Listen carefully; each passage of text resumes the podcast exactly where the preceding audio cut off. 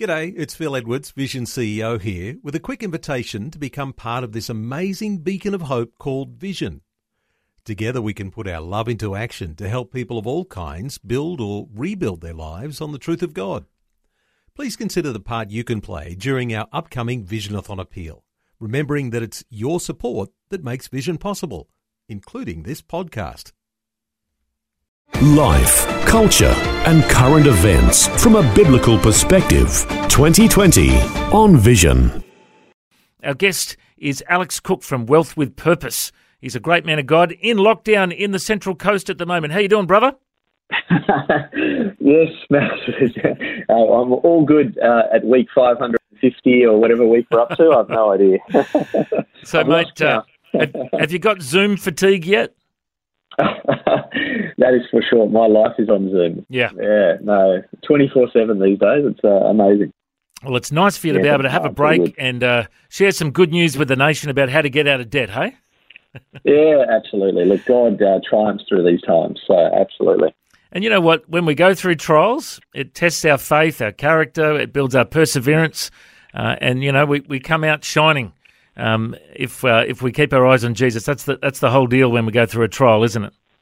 Oh, absolutely. Look, I, I see these times as a, a, time of refinement.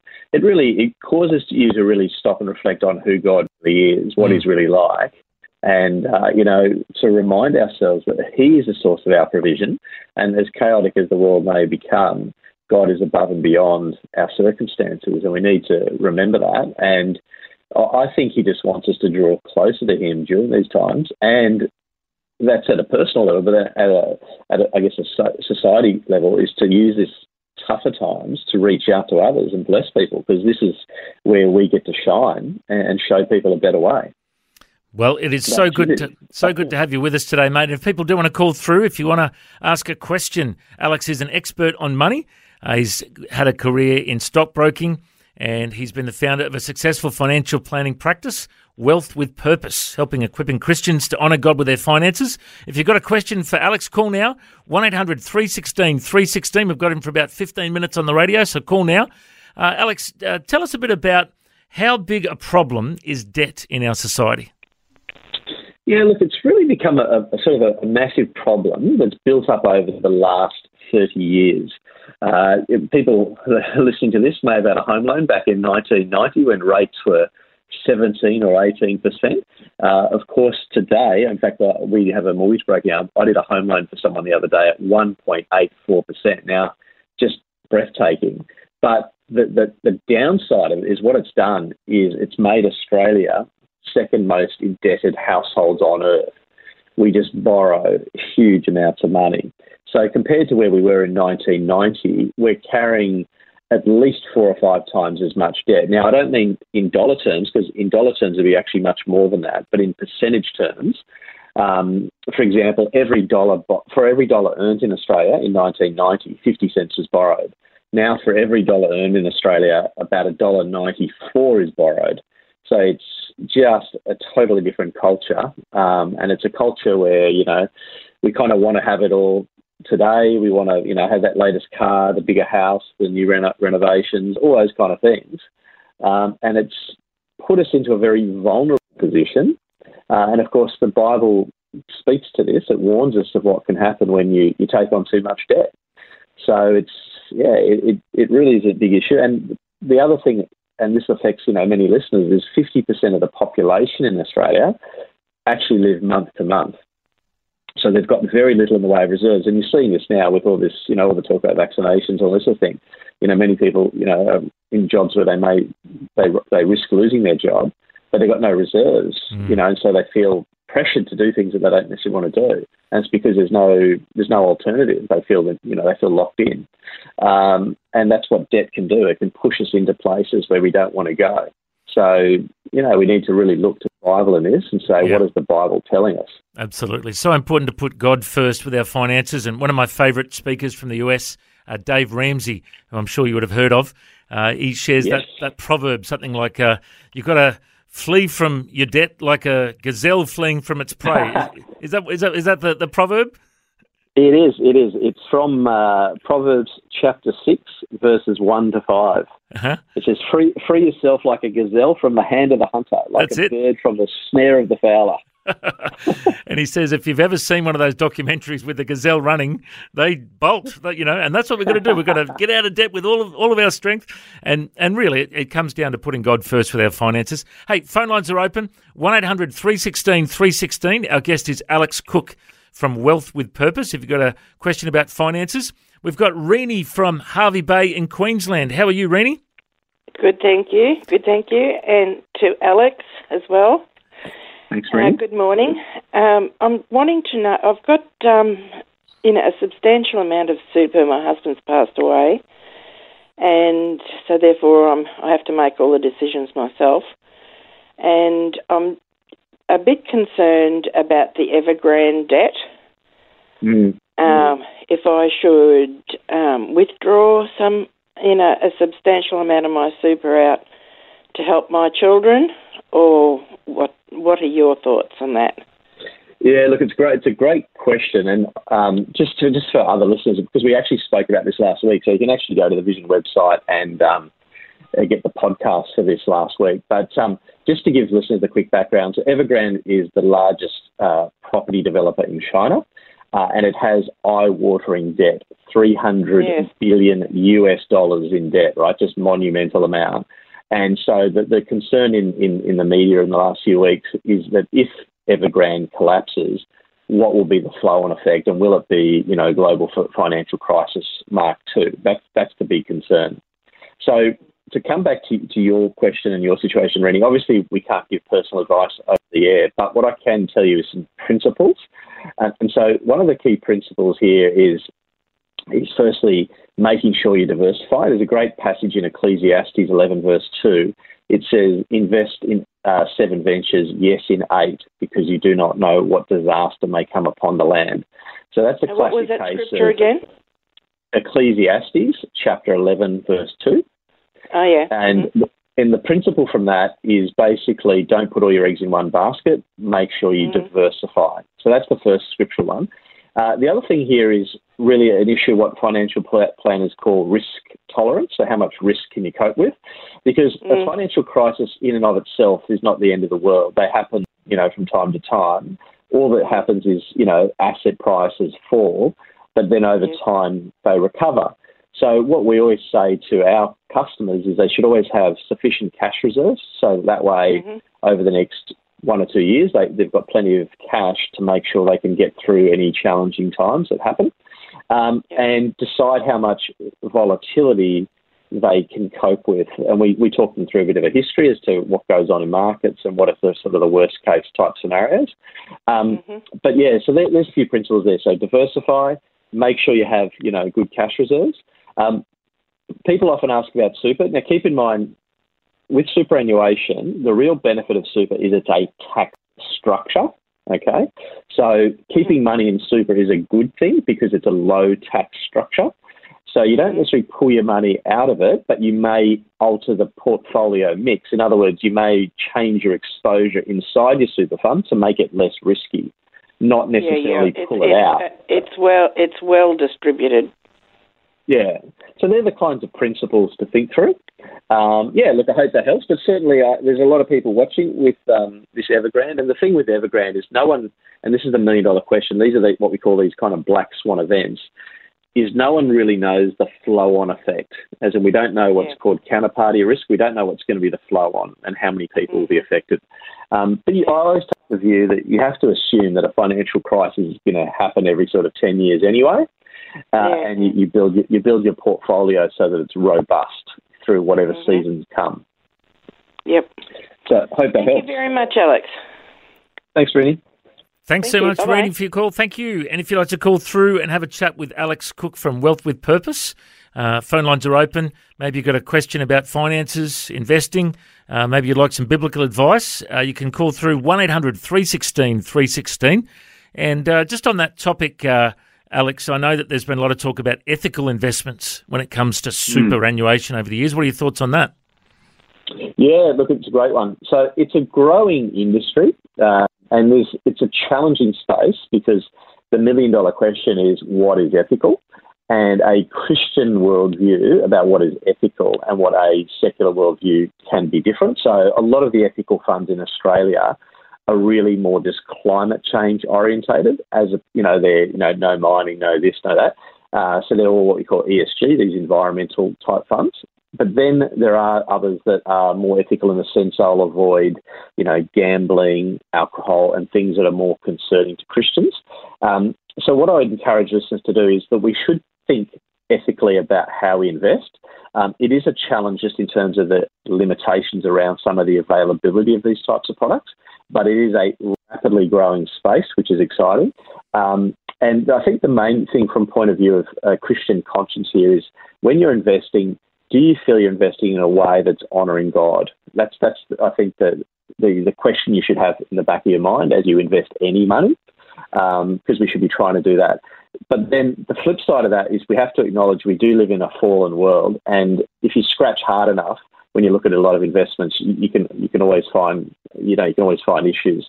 So it's a tough space, but it is a growing space. There's a lot of exciting things happening, and there are lots of products uh, out there that are aimed at Christians. So certainly here in Australia, you know, you've got things like Christian Super, which are aimed at giving Christians a good alternative of investing money in a way that aligns with their values. So they do exist. It's and it is a growing space.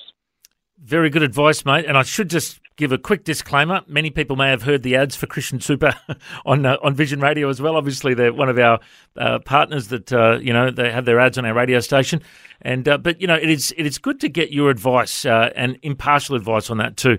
Uh, now, if people do want to call through, phone lines are open one 316 316 If you've got a question about finances, Alex Cook is our guest. Now, getting back to the topic of debt. What is the biblical position on debt? Is it sinful, Alex? Ah, great question.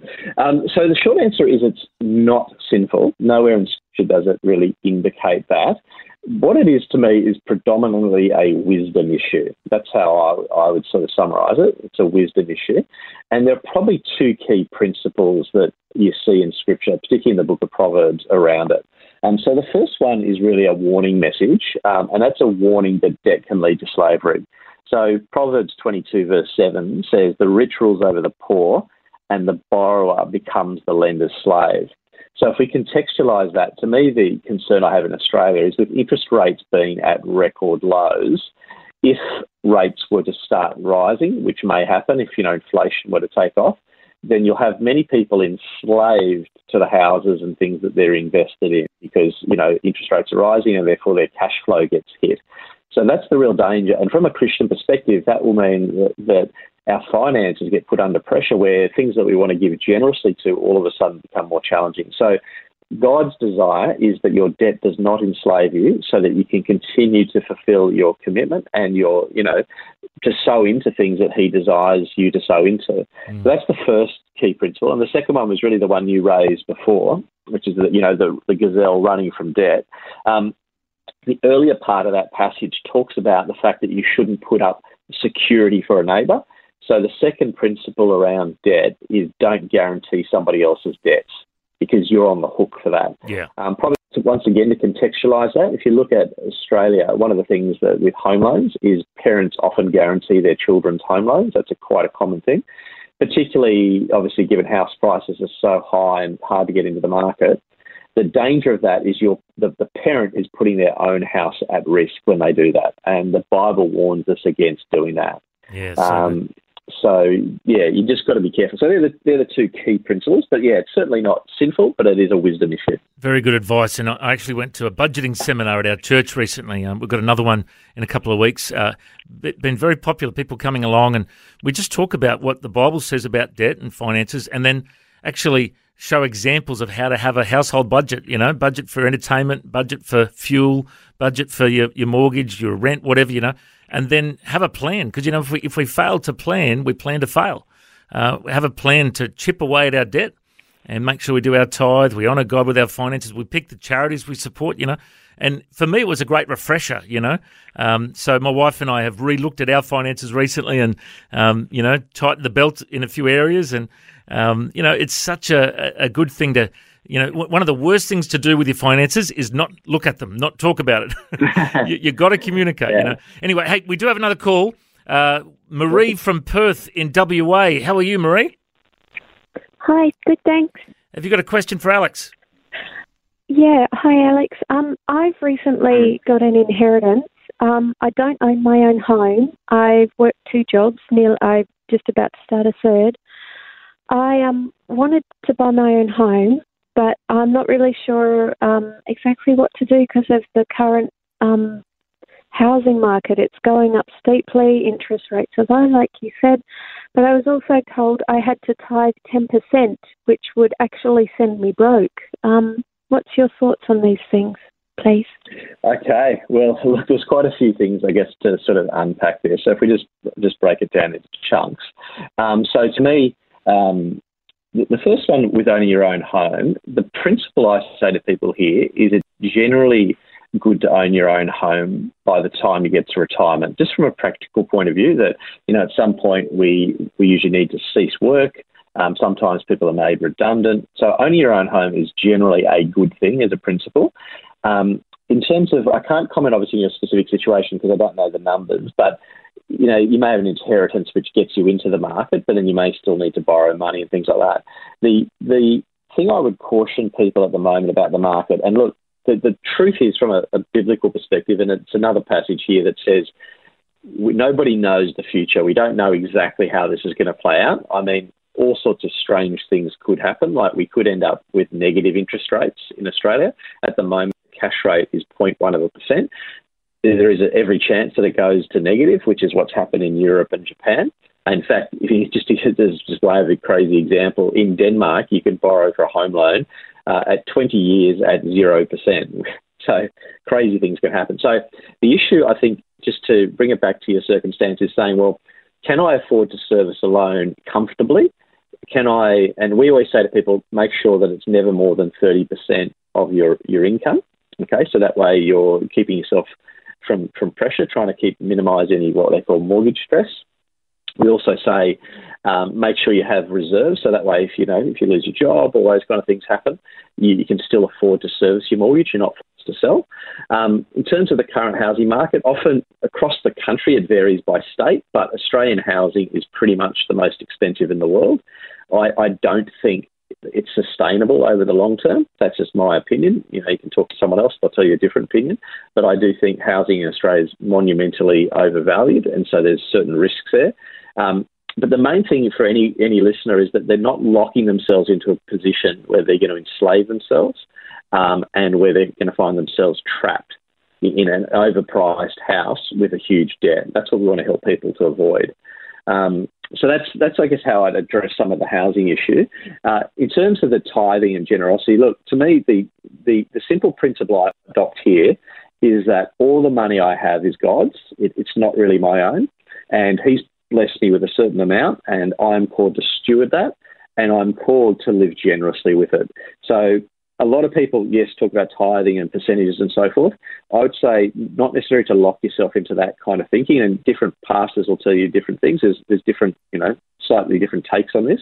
Um, but my view is you want to live generously with what God has put into your hands on the assumption that it is His money and that you are, you know, you want to sow into things that will build His kingdom and that will help others. So if you, if you adopt that principle and you do your budget and say, right, I can afford to give this much, because in the New Testament it does say you should give within your means. So what you don't want to find yourself is, I mean, you use the word bankrupting. You don't want to bankrupt yourself by giving. You just want to sow mm. generously with what you have available, so you do it within your means. Okay, thank you.